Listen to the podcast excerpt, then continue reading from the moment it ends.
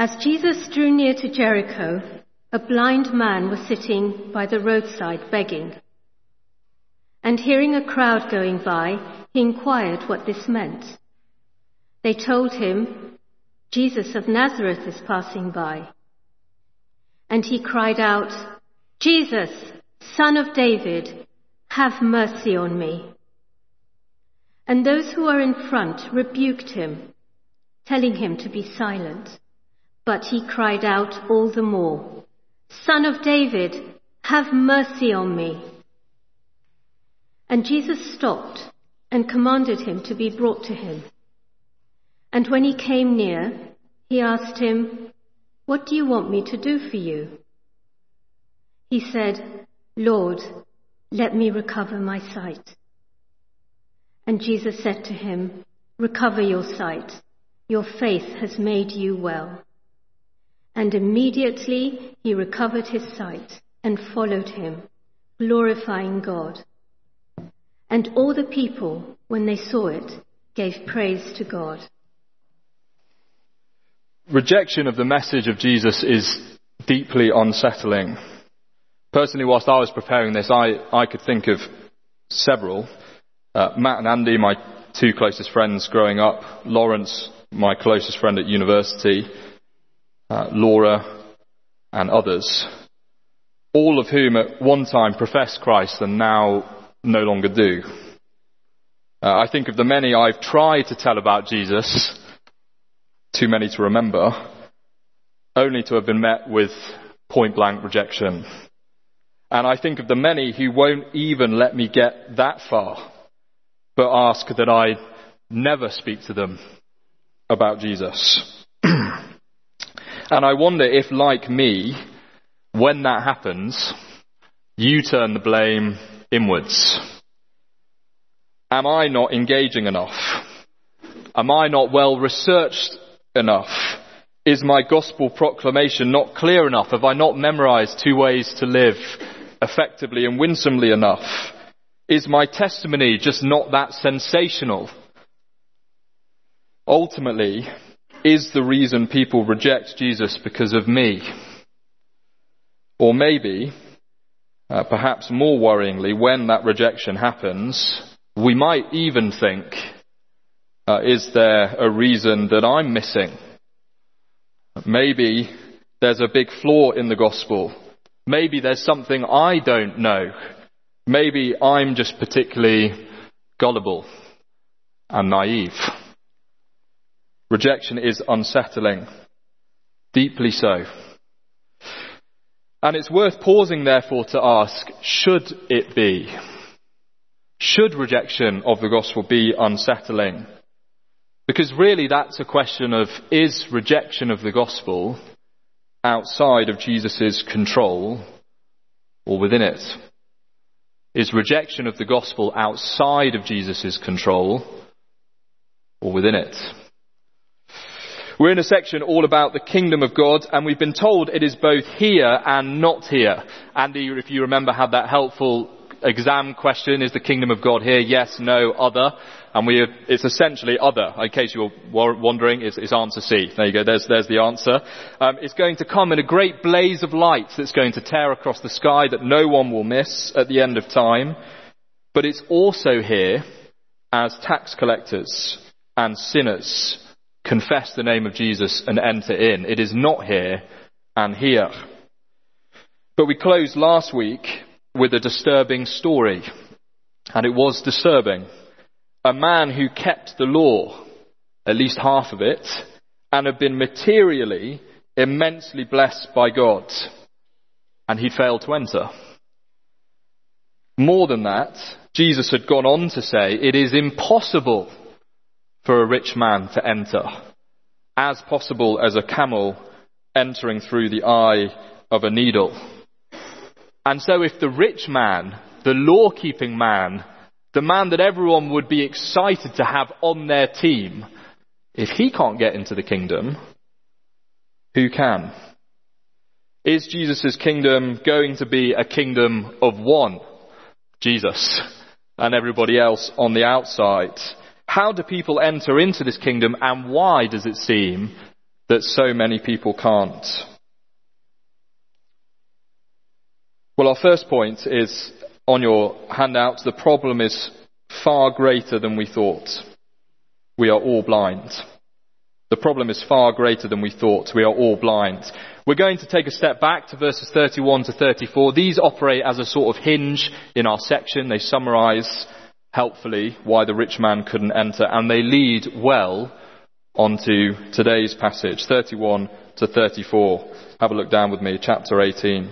And taking the twelve, this is Jesus speaking, he said to them, See, we are going up to Jerusalem, and everything that is written about the Son of Man by the prophets will be accomplished.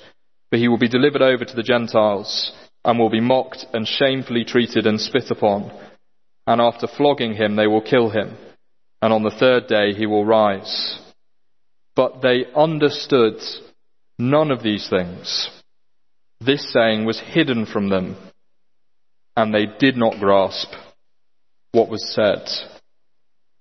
Here we see Christ explain for the third time his death and resurrection, and he's explaining it just to the twelve disciples. And it's worth just pausing to remember who they are. They had been with Jesus for three years by this point. Literally in the seminary of the Lord Jesus Christ. If anyone should understand what Jesus is trying to tell them, it's the disciples, you would think. You couldn't get a better teacher. Um, you might think, oh, it's great listening to the teaching of Grace Church Dulwich. Well, imagine if Jesus was here preaching. Every, you know, theologically, in a sense, he is. But as in, you get what I'm saying. Imagine that he was up here preaching. You think surely they would be able to get it. Three years sitting under Jesus. And Jesus is also clear in our verses that his teaching is not in a vacuum. Have a look down with me at 31 again. See, we are going up to Jerusalem and everything that is written about the Son of Man by the prophets will be accomplished. In other words, what Jesus is trying to make clear is he means that what is about to happen, his death and resurrection, it's plain in the Old Testament. He might have had Psalm 22 in mind, or Micah 5, or 2 Samuel 7, or Isaiah 35, 53, 20, all of it. In other words, what he's saying is, what that you should have been able to grasp from the Old Testament alone, that this is what Jesus is going to go and do. His teaching is not happening in a vacuum. So if anyone should understand the teaching of Jesus, if anyone should be qualified to enter the kingdom based on their understanding, it would be the disciples. They'd had him for three years. They knew the Old Testament. It's not happening in a vacuum. Jesus had repeated it three times. And yet, verse 34, but they understood none of these things. This saying was hidden from them and they did not grasp what was said. Verse 34, it's an emphatic sandwich. Three times the point is made that they cannot understand, um, and the reason for not understanding is given in the middle. Do we notice this? Verse 34, have a look down with me. They understood none of these things.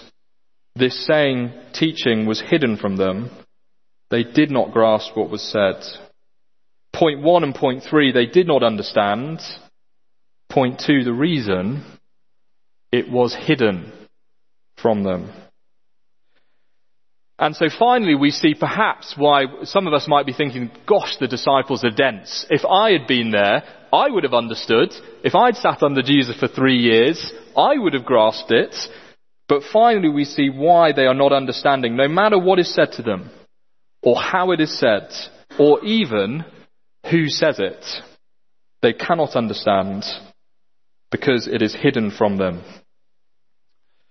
Uh, we in Britain have a reputation for being terrible at language, learning languages, and there are so many variations on the same skit that I'm I'm sure we've all seen where a British person goes abroad, tries to make themselves understood to someone who doesn't speak English, and they get more and more frustrated. They raise their voice louder and louder. We know this, don't we? Louder and louder. Where is the pub?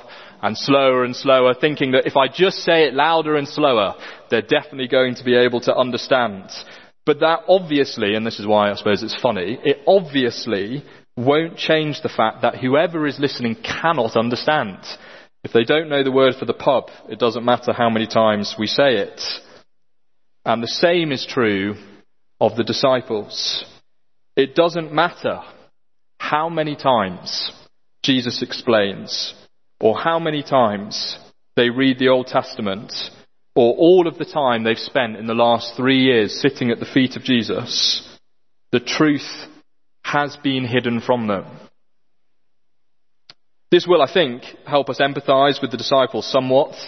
Uh, I, I, wonder when you're doing kind of gospel read-throughs, you, you often are left you know, and uh, certainly when I've done Sunday Club and Jam, the, the, question of how are they so stupid gets fairly asked. Uh, and we can empathize, can't we, at the shocking ignorance. It's because there is something far bigger, far more significant than simple intellectual understanding going on. They are spiritually blind. They cannot see. And the key thing to understand that Luke is going to make absolutely clear for us in this passage is that the reason for them not understanding is not dependent on them. We'll say that again.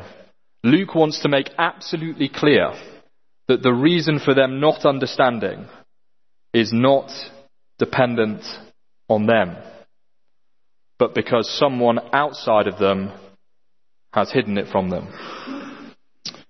Aaron James was a US veteran who has just um, recently received, apparently, um, the, the, first of a, of a, full eye transplant. He was wounded in battle, um, and there was great hope um, that if, if, this transplant would work, he'd be able to recover his sight. But sadly, um, he has not been able to. Um, he cannot see, and it, and it looks like that he won't ever see. And it doesn't matter how much he may try, um, sadly, he cannot.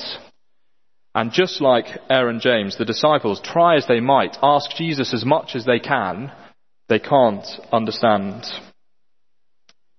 It also explains why the rich ruler couldn't get into the kingdom. Do you remember back from last week? Have a look down with me at verse 18 again. This explains why the rich ruler couldn't get in. Good teacher, what must I do to inherit eternal life? Do we see that it's the wrong question? It's the wrong question. It isn't about what the rich ruler does.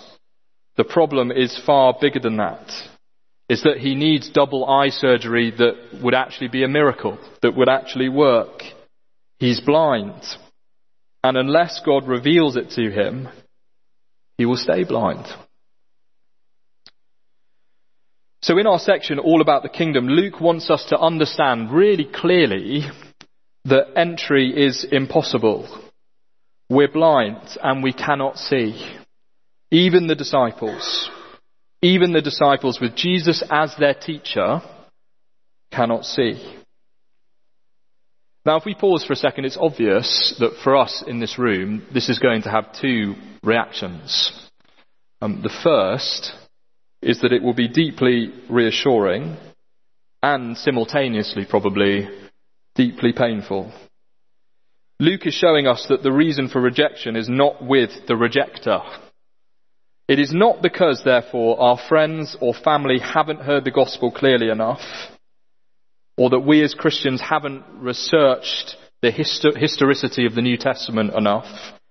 It's not down to our lack of intellect or evangelistic zeal or conciseness in expression. No, it is simply down to the fact that the truth is hidden. And anecdotally, uh, I've had many conversations with growth group leaders um, and with others where the constant refrain has been that people have felt crippled, thinking I can't evangelize because I don't know X or I'm not like Y or whatever the reason may be. Well, Luke wants to show us that people coming to faith got not, has got nothing to do with our competencies and capacities. It's not down to us. It's down to something else. So in one sense, I hope that would be very liberating. We're free to share without worrying that somehow we might not quite say the right thing or present it quite in the right way. No, we're free to share. But of course, um, it is also painful because it means uh, that people will continue to be blind unless God does something about it. And of course, that throws up the enormous question of why. Why might God blind some and unblind others? Point one, the problem is far greater than we thought. We're blind. Point two, therefore, this is on your handout as well, cry to Jesus for mercy. Only He unblinds. We come to our next scene and Luke has deliberately put this here as a metaphor for what we've just seen with the disciples and we really need to know this. We really need to know this. If the rich man and the disciples look like currently they do not enter the kingdom, and yet tax collectors and sinners and children can, the obvious question is how? How is that the case? That the disciples do not understand, and yet that tax collector two weeks ago that Edar helped us think about, he does. How? What's the difference? Well, the answer is simple but profound. Jesus has shown them mercy and unblinded them. Jesus has shown them mercy and unblinded them. If we come to our story, our blind man is an outsider. Let's have a look down and we'll read the story together. Verse 35. As Jesus drew near to Jericho, a blind man was sitting by the roadside begging. And hearing a crowd going by, he inquired what this meant. They told him, Jesus of Nazareth is coming by.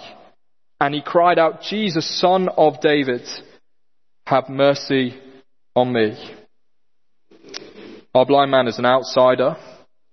That much is obvious from where he's sitting and the fact that he's begging. He hears the crowd going past, the noise, the ruckus, the hubbub, so much so that it causes him to call out. And you can imagine how disorientating that must have been.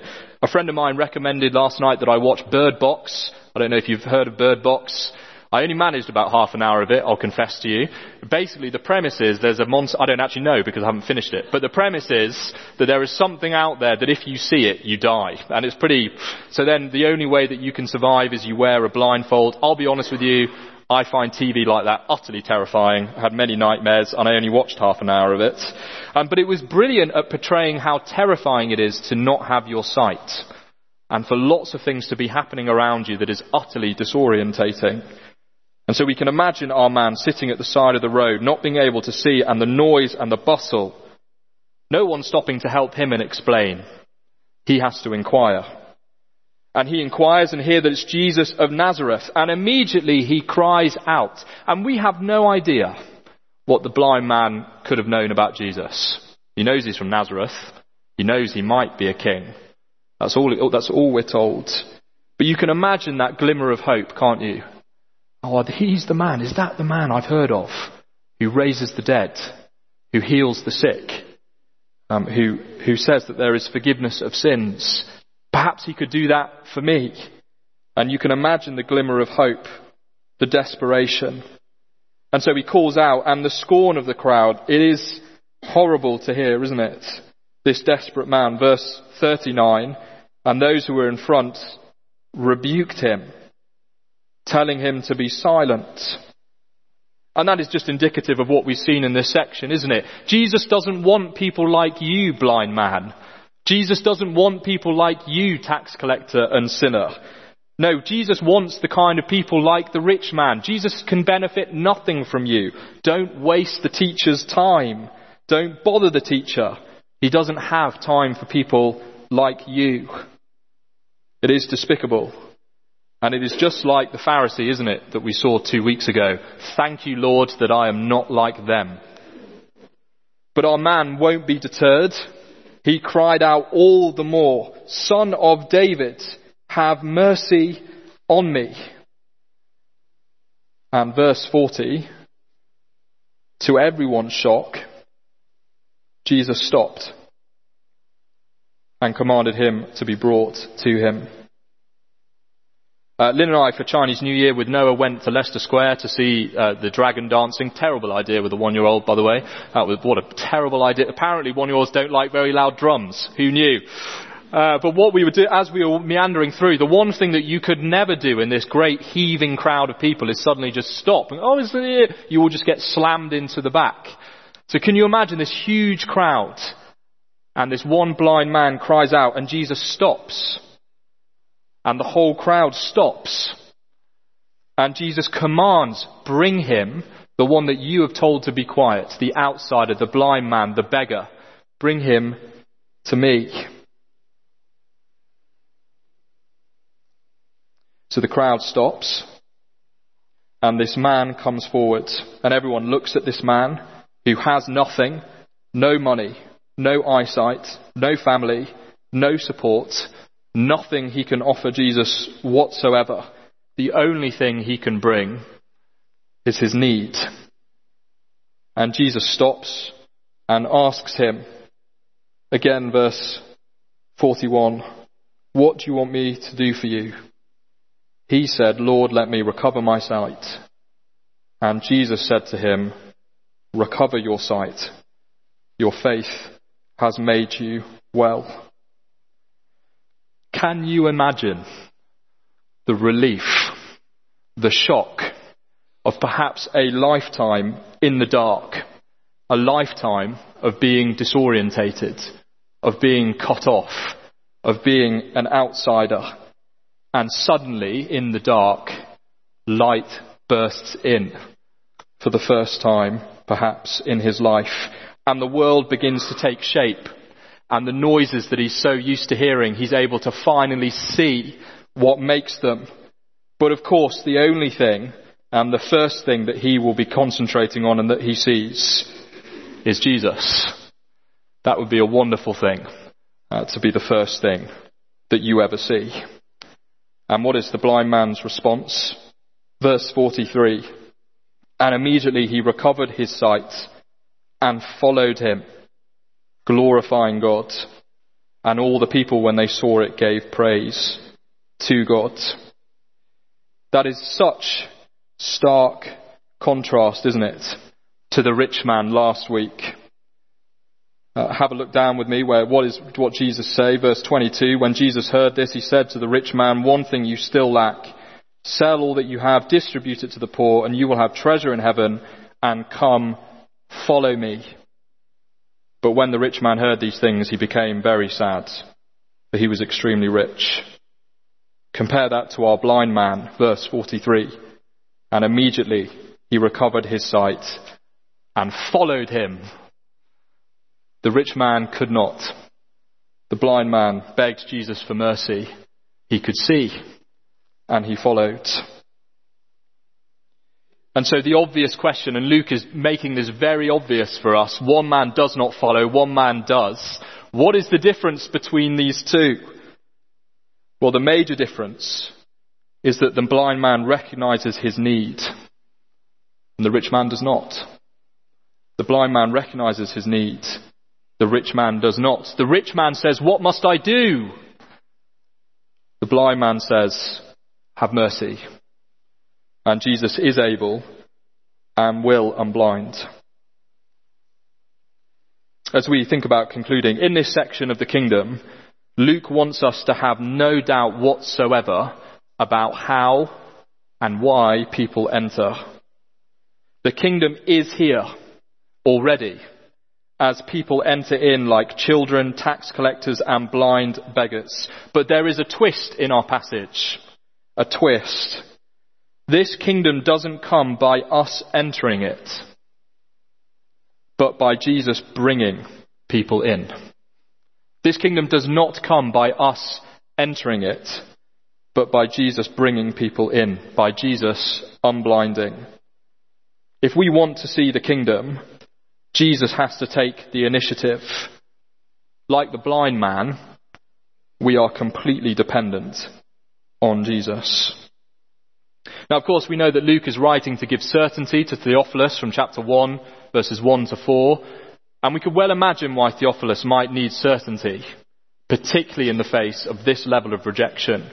If the outcasts are getting in and the people you want are getting rejected, well, Theophilus might well be left thinking, Gosh, does this gospel even work if the only people it attracts are sinners and beggars and children?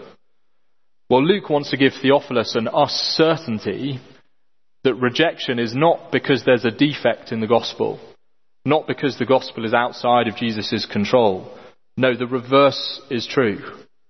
Rejection and acceptance are entirely dependent on Christ and Christ alone.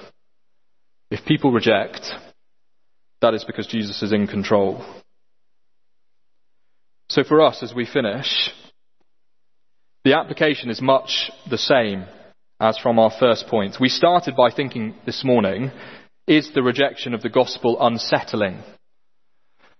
And of course, if by that question we mean, is the rejection of the gospel painful? The answer is obviously yes. But if we think that the gospel is unsettling because it somehow might prove that the gospel isn't persuasive, or it's flawed, or we're naive and gullible, then this passage here in Luke is helping us correct that view.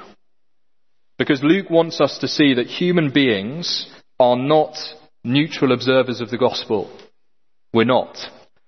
As much as we might like to think we are. We don't analyze the gospel from a t- detached viewpoint. We don't come to the evidence with an open mind. Rather, we are like the disciples. We're completely blind. And unless Jesus takes the initiative to move towards us and unblind us, we will stay blind. Again, therefore, reassurance and pain are probably the two reactions. Uh, reassurance again, because if we want to see a miracle, well, I wonder if it's worth just pausing for, for a couple of seconds and realizing that there's close to a hundred in this room right now. Close to hundred people uh, who were blind, but because of the mercy of the Lord Jesus Christ, now see. In other words, if Jesus can unblind me and you, then he can unblind anyone. Which means no one is beyond the hope of salvation. If we can see, they can see. And it also means that it does not depend on our skill or evangelistic zeal. We proclaim, and like the blind man, ask Jesus for mercy. For those of us looking in on the Christian faith, I would imagine this, this probably is relatively offensive. because it's saying that we are all blind unless Jesus opens our eyes. But it means also, therefore, that if we are willing to explore the Christian faith, it is not going to come from exploring another book or talking through another moral issue or digging deeper into the historical evidence. No, ultimately it's going to come from one place only, which is taking the posture of the blind man and saying, Jesus, please have mercy on me. Of course, we've said this also throws up the painful question, like, why won't Jesus unblind? Uh, the passage doesn't answer why. But for us, who have been unblinded, uh, the blind man must be our posture. Uh, we, and uh, our friends and family who do not believe in Jesus are utterly dependent on Christ to be unblinded. And we can only see, we can only enter this kingdom if Jesus has mercy on us to see it. So we must throw ourselves on his mercy and kindness. Why don't I close this in a final prayer? Father, we thank you that all of us uh, who have put our faith in the Lord Jesus Christ have been saved by your unblinding work. We thank you that, like the blind man, we now see because of the mercy of the Lord Jesus.